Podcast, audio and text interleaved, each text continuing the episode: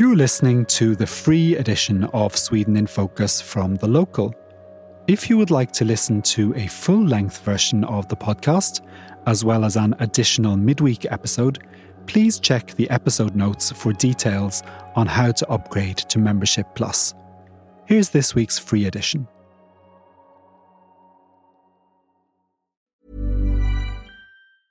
Hey, it's Danny Pellegrino from Everything Iconic. Ready to upgrade your style game without blowing your budget? Check out Quince. They've got all the good stuff shirts and polos, activewear, and fine leather goods, all at 50 to 80% less than other high end brands. And the best part? They're all about safe, ethical, and responsible manufacturing. Get that luxury vibe without the luxury price tag. Hit up quince.com slash upgrade for free shipping and 365 day returns on your next order. That's quince.com slash upgrade. Hi, and welcome to Sweden in Focus, the locals weekly news podcast. Thanks to all our regular listeners for tuning in. And if you're new to the podcast, we hope you enjoy it. And do make sure to follow it wherever you listen to podcasts to get it delivered safely every week. In this week's episode, we are going to give you an update on the fallout from the highly controversial court ruling we discussed last week that hinged on an interpretation of the word snippa. And with tax declaration season soon upon us, we'll provide some handy tips to get you through it. We'll also talk about how food prices in Sweden just keep on rising to new record levels and how you can save money. We'll have an interview with Taiwan's representative in Sweden. And finally, for our main topic today, we'll examine how and why the far right Sweden Democrats have become more radical since being welcomed in from the cold by the parties now in government. I'm Paul O'Mahony, and with me to discuss all this in a very snowy Stockholm, we have James Savage and our guest for today, who is Jonathan Leman from the Expo Foundation. And in Malmo, we are joined by Becky Waterton and Emma Löfgren. Hello, everybody. Hello. Hello. Hello. And welcome to the podcast, Jonathan. We'll be hearing a lot more from you later. But uh, for now, can you please just tell listeners a little bit about yourself and the Expo Foundation and what it does? So I'm a researcher at Expo. I've been there for over a decade, actually. Um, the Expo was founded in '95 to monitor far-right extremism, organized racism, because there needed to be a magazine, a journalistic product that would cover these groups all the time, not only when there is uh, has been an attack or a major rally or something, but just following it all the time, gaining an expertise. And so that's why Expo was founded. And my field at Expo is looking at far right extremism specifically. And when I do that, I also come across Sweden Democrats in a way. So that Yeah. brings us to today's topic. Exactly. So the Sweden Democrats aren't one of the main focuses of your research because they've sort of distanced themselves from this more extreme movement. Yeah, it's actually colleagues of mine who are looking uh, into SD more closely. Yeah. Uh, but my work is um, usually um, oriented towards the more extreme. Great. Thanks for that, Jonathan. And okay, let's start with an update on the awful court case we talked about last week. And just to recap, a man who was initially found guilty of raping a 10 year old girl was cleared by an appeals court after judges failed to agree on whether the girl's use of the word snippa referred to the external or internal parts of the female genitals. And the ruling sparked a massive public outcry, both online and offline, with street demonstrations taking place around the country over the past week. But one really interesting development was the decision by two of the lay judges in the case to resign from their positions at the Court of Appeal. James, can you tell us about the circumstances? Who are these judges and why have they stepped down? Well, these two judges, they were both men, and they were what's known as nämndemän, that is to say, lay judges. That's people without judicial training who are appointed by political parties to judge in court cases alongside a professional judge. There's always a professional judge um, there in the middle. These two were both originally Social Democrats. They were appointed by the Social Democratic Party. But it's important to note that lay judges, while they're appointed by parties, they're supposed to carry out their duties independently. Right. And this is the issue now. So after the case led to controversy, Hmm. you know, hashtags, demonstrations, lots of articles in the in the press, these two quit following conversations with party officials. Hmm. And this is the controversy because this is kind of seen to in uh, many people have, have, have raised questions about whether this compromises the system's independence and the independence of these judges. According to the party official who spoke with them, these were quote normal coaching conversations. Um, he just wanted to support them, he says. A local MP, Matthias Jonsson, who also spoke with them, said he wanted to gain an understanding of the issue. But see, the result was that they quit. And there's the controversy. This has been criticised by people, including um, leading lawyers, not least the former Justice Minister, a Social Democrat called Thomas Bodström. And his point is that, look, we criticise Turkey, we criticise Poland, we criticise Hungary when politicians get involved in individual cases. In fact, it's, you know, it's a massively controversial issue right now in the EU, I mean, with, Yeah. with Poland and Hungary in particular. And he says that this action by the Social Democrats threatens to undermine the impression of independence that Sweden's judiciary has, or you know, the, the, its reputation for, for, for independence. So that's why he and, and others with him are, are saying that, that this was a, a bad move by the Social Democrats, and they should be they should have been much more careful. On the other hand, others have pointed out that it doesn't necessarily hurt the Social Democrats right now politically to look like they're being tough on crime. So there's this kind of balance that the Social Democrats are, are, are having to uh, having to find in this. But you know, they are coming in for some criticism, particularly these uh, these local politicians. Just one little point there. You said that they had conversations with the party. Do we know were they called to a meeting with the party, or did they go there of their own accord? Uh, they were. It was at the party's initiative um, Right. to, to to have these have these conversations. Now, there's a slight kind of sliding scale there from the party's point of view. You know, these were conversations. It was just a sort of it was just a, an informal chat around the issues that just happened to lead to the, the, to these two resigning. But obviously, from the outside, what you really don't know is what you know what was the, what was the real tone of those conversations in the meetings. And of course, when the impression is created that it was possibly a reprimand or something like that, that these these two were getting a reprimand from politicians for the way they judged, and you know it, you could interpret it that way from the outside, mm. then it, it obviously creates issues and, and controversy, and has done. Right. And Jonathan, could I just bring you in there and, and your perspective on the Sweden Democrats? I mean, do they ever criticise court rulings? And if so, what form does their criticism tend to take? Well, it, it does have uh, criticism more or less formulated that this court ruling is wrong. Yeah. But uh, and this is the kind of stuff we can see from other directions too. But it usually adds like another layer. Like heavy SD politicians have, have used such language, basically saying that this shows that there is some kind of liberal ideology behind these rulings. That basically it's not one court ruling that went wrong, uh, according to them. It, it's um, a sort of phrases that sort of undermine the system as such. So that's quite common when it comes to SD. So that there's something like wrong with the justice system at exactly, its core. it's, it becomes more of a attack on on our sort of constitutional democracy. Right. But of course, it can be argued that even this case from the Social Democrats is also undermining, but it's in a slightly different way, I think. Is that kind of linked to the deep state kind of conspiracy theory that, you know, there's this, I don't know, group of high up politicians that are stopping. It, it does. I think it does relate to that. I, I think it's uh, it's quite similar to that. Yeah, this idea that there's a sort of a there's a there's an effectively a, a- some sort of liberal or, or, or left wing consensus Right. that that, that, that stre- stretches beyond politicians and into the justice system, into into civil into the civil service and Yep. and, and, and that kind of thing. Absolutely. It can be argued that with this sort of far right push to sort of politicize the courts and these sort of attacks on liberal democracy or constitutional democracy, it can be argued that it becomes even more important for politicians to be more careful and to not maybe act as the Social Democrats have done in this case. Yeah. Right. It was also like like it was a controversial court case, and there were several weird things about the ruling, but it wasn't so weird that it showed that they were kind of wildly incompetent at their job and absolutely should be dismissed. Yeah, I think it's important also to add that it's not a, a, case of uh, lay judges sort of taking a completely different stance than the judge. This sort of responsibility for how this turned out is on not only on these uh, social democrat appointed uh, No. uh, lay judges. I think that's important to add. Exactly. You know, there was the, there was the professional judge in the middle who came to the same conclusion as the as the lay judges. you can't start making judicial decisions based on what the public thinks. Like that's the, the whole point of a judiciary is that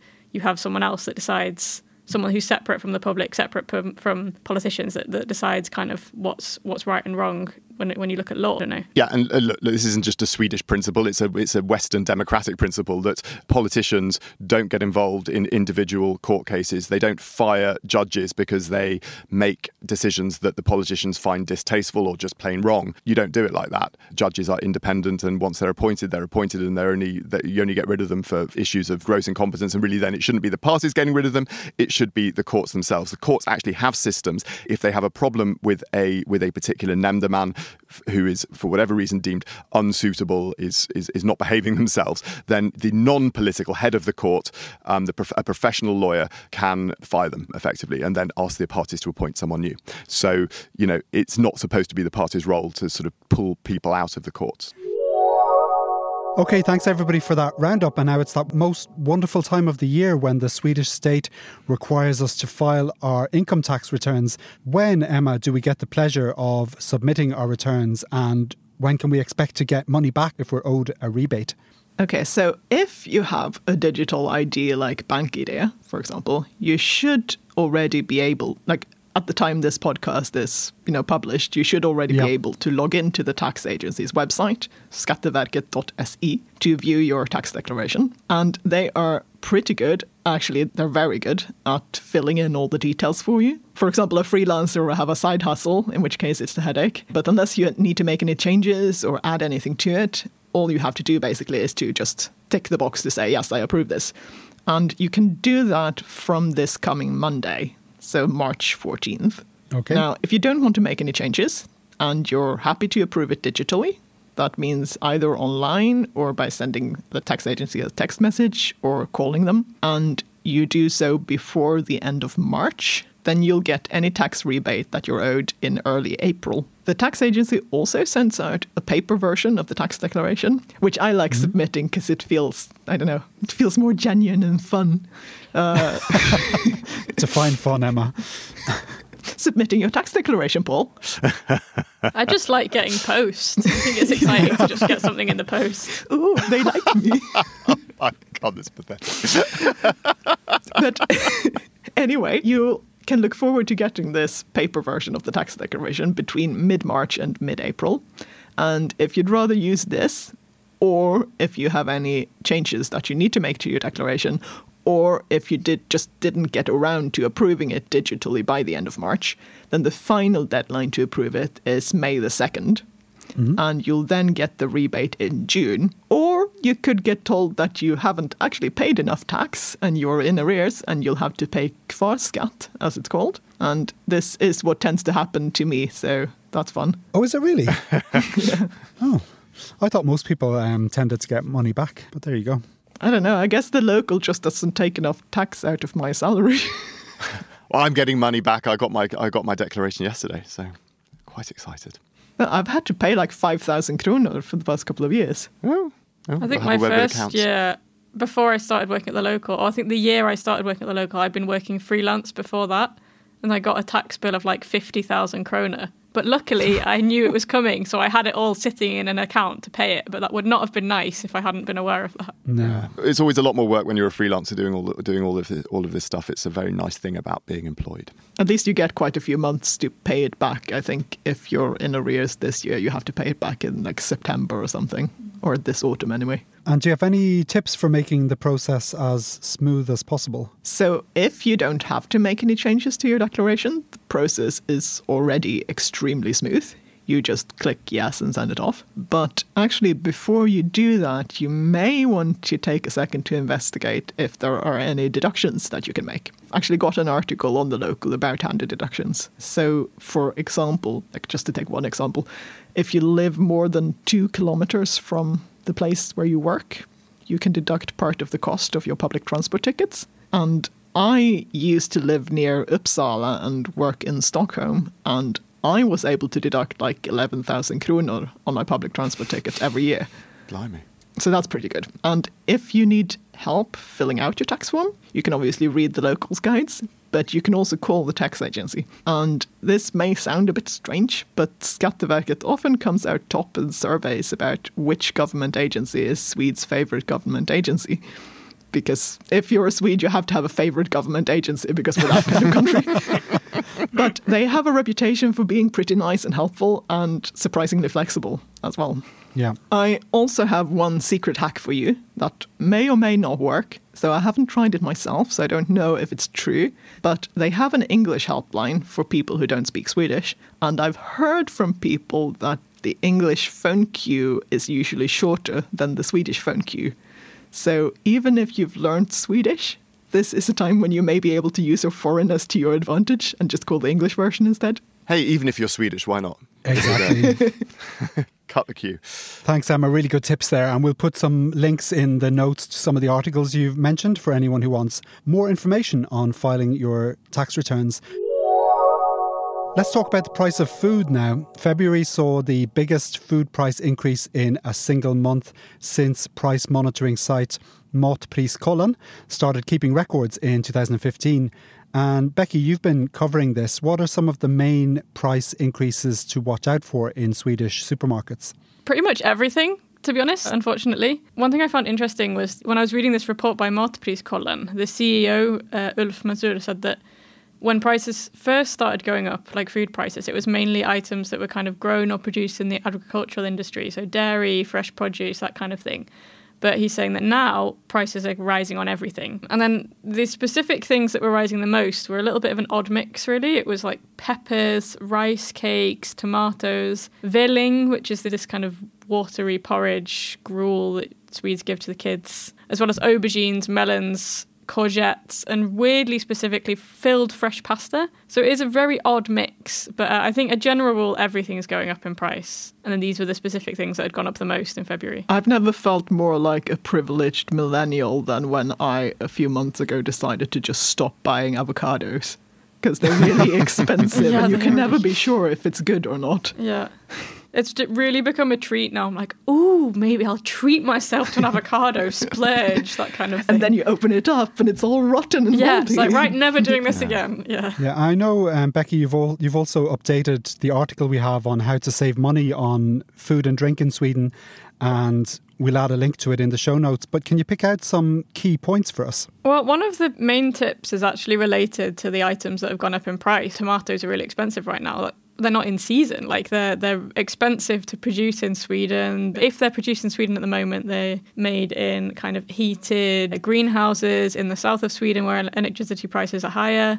So one of the one of the best ways of saving money at the moment is buy seasonal produce, which is usually cheaper. Also, it's usually cheaper because it's a little bit less exciting. You know, people don't really want to be eating like turnips they want to be eating delicious tomatoes, that kind of thing. So March is actually what's known as a hungry month when it comes to vegetables. There's not really that many things you can harvest at the moment, right. but you can still buy tinned tomatoes. You can buy preserved vegetables. You know, if you if you really want to make something exciting, like to just go for like the canned varieties or like winter vegetables that can be stored. And then another really good tip is to shop around. So you can save a lot of money by doing a weekly shop. Sweden's cheapest supermarkets are usually Willys, Lidl, or City Gross. Try and avoid going to smaller inner city supermarkets supermarkets that are usually a lot more expensive. And then if you really want to save money, you can check for discounts in advance. We've got an article up on the local with with these tips and links to all of the different coupon sites and you know deal sites for all of the major supermarkets. And then you can even plan your weekly menu around what's on offer on each supermarket. So that's a good way of saving money on food at the moment. And then the governor of the Riksbank will be very, very pleased with you because this is what he's saying. This is exactly what he's saying you should do. He said, don't accept high prices, shop around, look for bargains, and then you can help to bring down inflation in Sweden. So it won't only, it won't only help you, okay. it will help the country. So we're all doing our bit here by doing our bit. You can also do what I'm doing and grow your own vegetables. I've just uh, planted some cucumbers and some aubergines, which are going to be growing in my window this summer and this spring. So if you want to save money on fancy vegetables, grow them yourself. You don't need a garden. I don't have a garden. Great. Thanks for all those tips, uh, Becky. Hey, I'm Ryan Reynolds. Recently, I asked Mint Mobile's legal team if big wireless companies are allowed to raise prices due to inflation. They said yes. And then when I asked if raising prices technically violates those onerous two year contracts, they said, What the f are you talking about, you insane Hollywood ass? So to recap, we're cutting the price of Mint Unlimited from $30 a month to just $15 a month. Give it a try at mintmobile.com slash switch. $45 up front for three months plus taxes and fees. Promoting for new customers for limited time. Unlimited more than 40 gigabytes per month. Slows. Full terms at mintmobile.com. I'm Sandra, and I'm just the professional your small business was looking for. But you didn't hire me because you didn't use LinkedIn jobs. LinkedIn has professionals you can't find anywhere else, including those who aren't actively looking for a new job but might be open to the perfect role, like me. In a given month, over 70% of LinkedIn users don't visit other leading job sites. So if you're not looking on LinkedIn, you'll miss out on great candidates like Sandra. Start hiring professionals like a professional. Post your free job on linkedin.com slash achieve today. To our ambassador series now, I sat down recently for a chat with Taiwan's representative in Sweden, Klement Gu. And Sweden doesn't have official diplomatic relations with Taiwan like the rest of the EU and the United States and some other countries. Sweden adheres to the so called One China policy, which accepts Beijing's view that there is only one official China, but does not endorse China's view that Taiwan must become part of the People's Republic of China or PRC. What this means in practice is that Sweden maintains strong ties with Taiwan, not least when it comes to trade. And we'll have an article on the site in the coming days about Swedish Taiwanese relations and how Taipei's representative is enjoying his time in Sweden. But first, in the excerpt we're going to hear in a moment, I asked Klement Gu what a country like Sweden can do to support Taiwan given the simmering tensions with its much larger authoritarian neighbour. Let's hear what he had to say. From the point of Swedish government, Swedish people, they understand Taiwan is not a part of the PRC. Mm. That is the first one. And second point is, if you said, how could you support Taiwan? I mean, nowadays, Taiwan, we are on the front line of uh, authoritarian expansions. Therefore, this tension actually not just only between Taipei and Beijing, but the so-called democracy and authoritarian. Concrete to your question is number one, please send more delegation to Taiwan. For example, your your politician, your parliamentarian, they can visit. Into, actually, many European countries they visit in Taiwan. Yeah. Number two, international participation. We want to use a way of so-called meaningful participation. That means uh, not apply to so-called membership, but but so-called observer. And we try use this uh, low-key profile way in the functional organization, international organization as observer, for example, WHA, yeah. ICAO, International Civil Aviation, Interpol, International Police Organization, mm. and UNFCCC. So, in this regard, we do hope in this May, um, 21st May to 30 May, there will be held WHA assembly mm-hmm. in Geneva, and hopefully the representative of uh, Sweden can indeed uh, use this opportunity to speak up something, support our application, our application of so-called as observer in the WHA. And uh, last but not least, you know, because now it's a democracy vis-a-vis so-called authoritarian. Somebody knows that already. I said always Taiwan we have very good tea. We have very good black tea, green mm. tea, high mountain tea, oolong tea, bubble tea, even our guarantee. However, the best tea in Taiwan is our democrat tea. In this sense, we are belong to the same group. Democratic countries should support each other and sit together and do some common action. And do you see any any difference between how Sweden approaches Taiwan and how other European Union countries okay. do? Yes, uh, actually, in uh, last year already, totally ten countries they speak up their uh, support yeah. in the Geneva Assembly. Mm-hmm. So actually, uh, uh comparison to the other European Union, Sweden, I mean, I, I said Sweden support but yeah. somehow uh, can do more more energy in such uh, we call international participation for Taiwan. You've just been listening to the representative of the Taipei mission in Sweden, Klement Gu. And as we heard, he is calling for more explicit support from Sweden, specifically in relation to gaining observer status at the World Health Assembly. James, how likely is he to get this support? Gosh, it's hard to say. So, Sweden, as you were saying earlier, Sweden doesn't formally recognize Taiwan as a sovereign state. And like the rest of the EU, it follows this one China policy, which means that it recognizes the People's Republic of China and not Taiwan. Although you know, it does support Taiwan's participation in the WHO and the International Air Transport Association and other, and, and, and other bodies, often as, as a, with observer status, but mm. nonetheless. But what will affect Sweden's judgment here is whether it feels confident it can make a stand on an issue without reprisals from China. Right. Um, so this is what it basically dictates I think the EU's policy towards Taiwan and Sweden's policy towards Taiwan and most Western countries' policy towards Taiwan. Most Western countries don't recognize Taiwan as an independent state because they're afraid of, of, of China somehow exacting revenge for doing so because China really doesn't like that.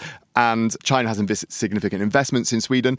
It owns Volvo, and, and Swedish companies have um, big investments in China, particularly companies like Ericsson. Right. So it's in the balance whether Sweden will support Taiwan in this particular instance about the WHA, the World Health Assembly, and um, I think it will only do so if it's got cover from lots of other European countries. Mm. I mean, he mentioned that 10 countries took a stand on that last year and did push, and, and, there were some Western European countries in there, France and Germany, for example. Yeah. So, you know, it's, it's not like Sweden would be going out there completely on a limb. Sweden wouldn't be wouldn't be going out there on a limb, but it's going to be a judgment about whether, you know, because Sweden is, um, you know, Sweden is not France, Sweden is not Germany, Sweden is a smaller country, mm. it has significant dependencies on China. So it will be a question whether they decide in the, within the government that this is this is a stand that they can take. I mean, you can see that the, the, the government that we've got now has, you know, Ulf Kristersson, for example, has been quite pro Taiwan while in yeah. opposition.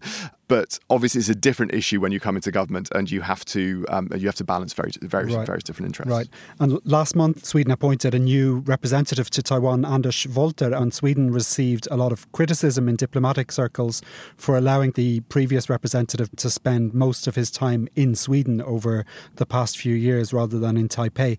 But the government made clear when announcing the new representative that he will be permanently based in Taipei. Is this a sign that the new government is more supportive, as you say, of Taiwan than the Social Democrat led government was, or how do you interpret all this? Yeah, maybe a bit. I mean, like like I was saying, Kristersson and Johan Pehrson, the Liberal leader, have been quite sort of gung ho about Taiwan while they were in opposition, much mm. more so than then Social Democratic ministers were. However, now the, the tables are turned and they're in government. Yeah. So we shall see. But the fact that they've that they've gone from having this, uh, you know, uh, a quasi ambassador who was based in basically based in Stockholm before to having a the quasi ambassador based in Taipei that is a step in the direct, a, little, little baby step perhaps in the mm. direction of, of supporting uh, Taiwan. But ultimately, like I said, it, there's too much at stake here for Sweden to go out on a limb. I mean, just for an example, look at Lithuania, which made the t- what looks like a very a very small step of allowing the Taipei mission in Vilnius to call itself the Taiwanese mission yeah. in, into Lithuania, and that led to a downgrading of diplomatic relations. The um, Chinese withdrew their ambassador from Lithuania. Um, it spilled over into uh, controversies with it within the EU and you know cause difficulty for other EU countries. And Sweden won't want to end up in that position, particularly as Sweden's dependencies on China are much greater than Okay, great. Thanks for that. Now, on to our main topic for today. The far right Sweden Democrats made history in September when they secured 20.5% of the vote to become the second biggest party in the Riksdag. One of the ways the party managed to become so successful was by distancing itself from the extremism that characterized the party in the years immediately following its formation in 1988. But when the Expo Foundation released its annual report on racist political movements in Sweden last week, one thing that really stuck out was how much the Sweden Democrats seem, in fact, to be moving closer to the more radical fringe at a time when they have finally become a part of the Swedish political establishment. For example, leading Sweden Democrats are now embracing the alternative media landscape they previously asked their politicians to avoid. And we'll look at how all this is happening in a minute. But first of all, Jonathan, can you put this in context for us? How did the Sweden Democrats distance themselves from their roots in the neo Nazi movement? So that process has been over many years, of yeah. course. So if we look at the at the mid '90s, they changed party leader from uh, their first party leader, who was a member of a Nazi organization, the Nordic Kingdom Party. So they changed to a former center politician, uh, Mikael Jansson. They mostly in the mid '90s focus on the appearance, the the visual uh, the optics of uh, the party with these rallies with the Nazi skinheads being like in the forefront of the, the marches, etc. Yeah. So they're calling on people to.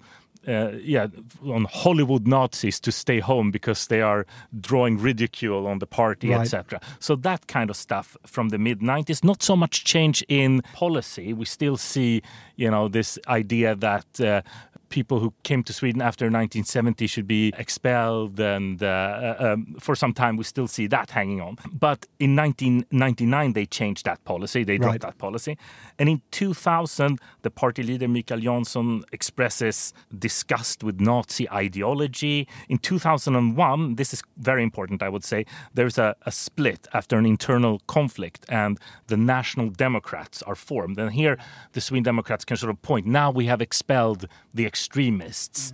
And they condemned, SD condemned this party as crypto Nazi. And uh, uh, in 2005, uh, SD officially adopts a policy of open Swedishness, yeah. where being a part of Sweden is a, is a cultural um, it's about cultural homogeneity rather than ethnic homogeneity. That's a really important change, isn't it? It is an important change. However, the, these phrases about ethnic homogeneity sort of still linger on for a couple of, uh, of years mm. in some other parts of the of the documents. But but it is an important shift, and it causes the white supremacist, far right extremist environment to view SD not as pure nationalists anymore. Right. And SD also shared a party symbol with other with far right extremist parties like uh, uh, National Front and uh, French Front National and the Belgic uh, Belgian party, and they changed that uh, symbol to a flower, uh, the hepatica, I think that's what, what, that what it's called. Uh, in, I don't know what it's called in Sweden. Uh, uh, the blåsippa. I have no yeah, idea. Yeah. No yeah, idea. I, I, looked up. It's, uh, that's the Latin term, I think. It looks a bit like a daisy. It's like yellow in the middle with white flowers. And previously, it was it was a it was a, this flame, right? Yeah, that was used by exactly. a lot of a lot of racist groups. Yeah, exactly. So, and then uh, uh, in the 2000s, SD starts to model itself more after populist far right parties such as the Danish People's Party, right. a party they also claim to be uh, close to and and uh, being in, inspired by. And also, then in 2015, they expel the SD youth, the youth wing, again showing people now we have expelled the extremists. Etc. Yeah, so they, com- they completely shut down their youth wing. Yeah, yeah, they did. They tried to get rid of the party leader, the youth wing's leader, yeah. a couple of times, and when they failed to do so at the Congress for that for the youth wing, yeah. a couple of times they expelled the whole youth wing. And those are the people who founded this party to the right of the Sweden Democrats, Alternative, Alternative for Sweden. For Sweden we'll yeah. probably get to more. And then also, of course, the zero tolerance policy in uh, 2012, yeah, a decade ago, saying that there is no room for extremism, and yeah, they will be more strict with that. And uh, here we see this the, the SD starting to name and shame a lot of uh, a few of these uh, far right extremist uh, news outlets yeah. and expelling people who share uh, propaganda from those sites, etc. So we see this. Mm. Yeah, people were told not even to click like on Facebook, right? Exactly. Yeah, from because the it could be secretary. seen as a sort of yeah. a tacit um, acceptance of these views. Yeah, and so it's never been like consistent, and it's always sort of protected people closer to the leadership in mm. the party. But it do, it has had an effect, and the party. I mean, th- this uh, pol- these policies policies sort of brought Sweden Democrats closer to this being a social conservative party that they claim to be. Right. Jimmie Åkesson joined the party in 1995, right? And he joined around the same time as this the, the Gang of Four that sort of formed the, the new ideology. How much are they tainted by having joined at a time when there was still a sort of a, a, Nazi stain on the party. Yeah, uh, we were actually able to show that Åkesson started even during Anders Klarström's time. Right. Uh, so, so even, even in, in, '94, he was. Uh, so Anders Klarström was the the uh, the Nazi the Nazi. activist who, right. who, who was the first party leader in the Sweden Democrats. Yeah. So actually, Jimmie Åkesson even started in '94.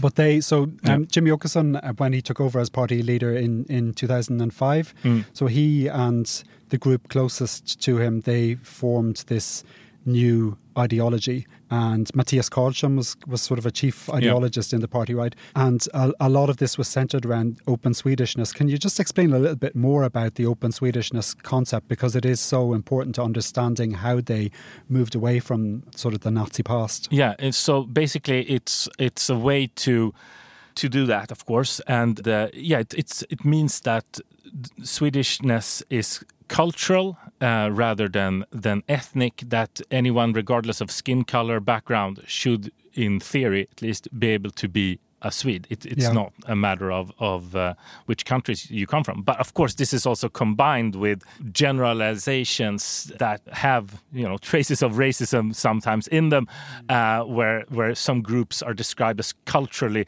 so distant from Sweden that this process is almost impossible. So of course, there's sort of room for tarring, um, painting. Um, um, uh, different minority groups with mm. a with the same brush, right. uh, even even there. But still, it's it's it's still not. Um, it's something different from from the race-based right racism. I remember a couple of really concrete examples around that time. I think it was in the mid 2000s when high up representatives of the party said that Zlatan Ibrahimovic he wasn't Swedish. Mm. But Henrik Larsson, another beloved yeah, black, exactly. black footballer, he was Swedish. Yeah, exactly. And because he was more, he was seen as being culturally Swedish, and he he was he was quite reserved, and he had these sort of uh, uh characteristics that you identify with. And the party has since tried not yeah. to use uh, talk about individual cases because they felt that this Zlatan debate was a bit embarrassing for them, talking yeah. about someone's body language or yeah, yeah um, things like this or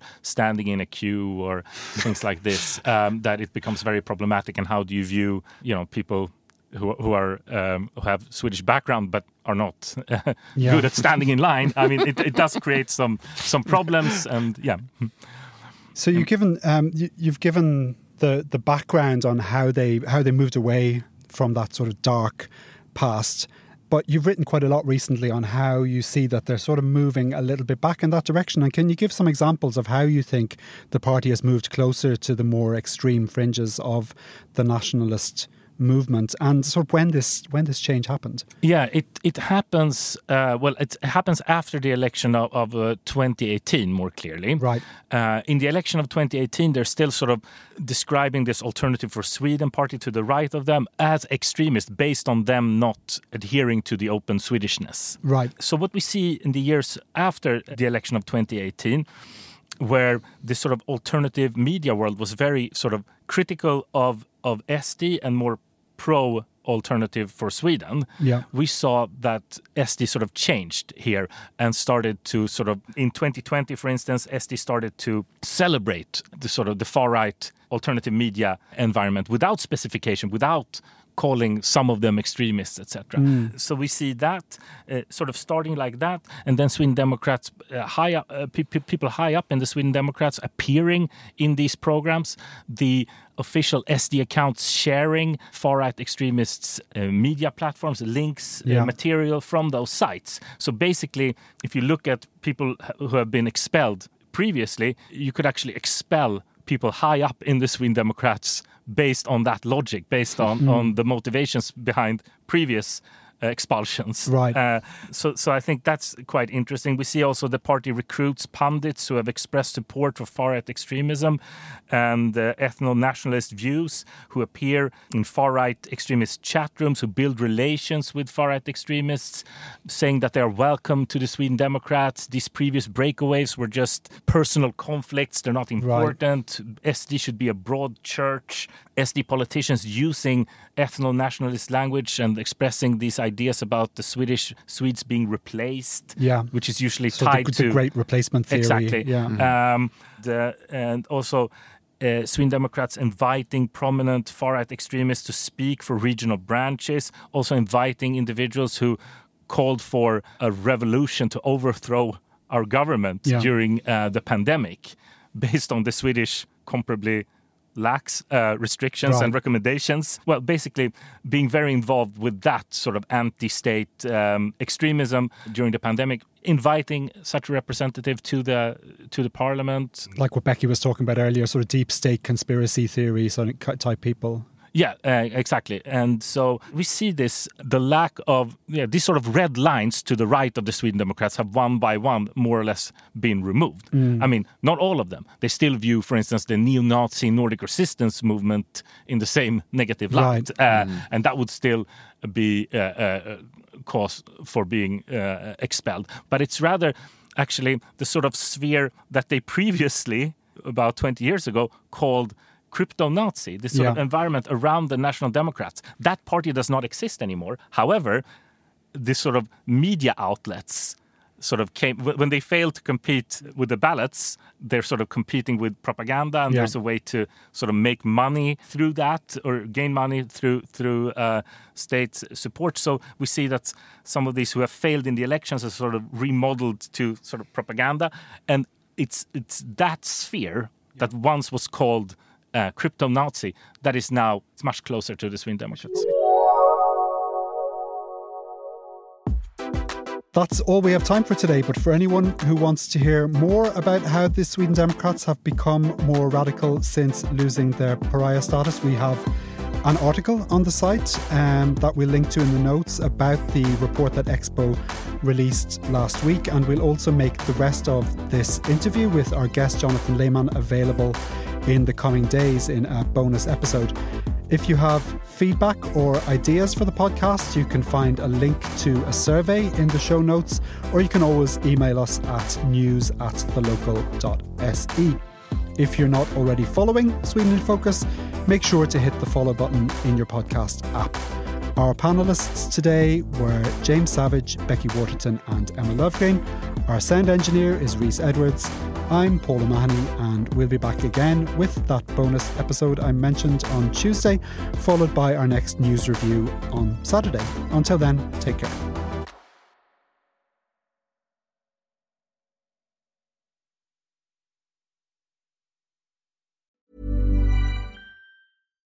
When you make decisions for your company, you look for the no brainers. And if you have a lot of mailing to do, stamps.com is the ultimate no brainer. It streamlines your processes to make your business more efficient, which makes you less busy. Mail checks, invoices, legal documents, and everything you need to keep your business running with Stamps.com.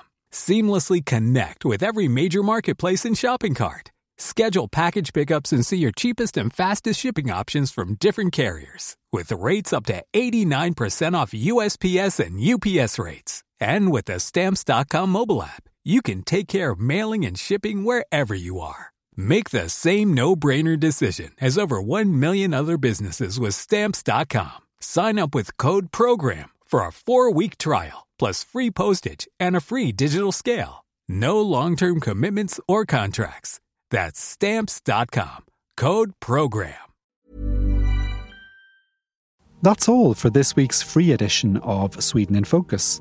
If you'd like to hear a full length version of the podcast each week, as well as an additional midweek episode with more interviews and analysis, please upgrade to Membership Plus. Make sure to check the episode notes for details on how to upgrade. Sweden in Focus is a podcast by the local Europe. Our sound engineer is Reese Edwards. The publisher is James Savage.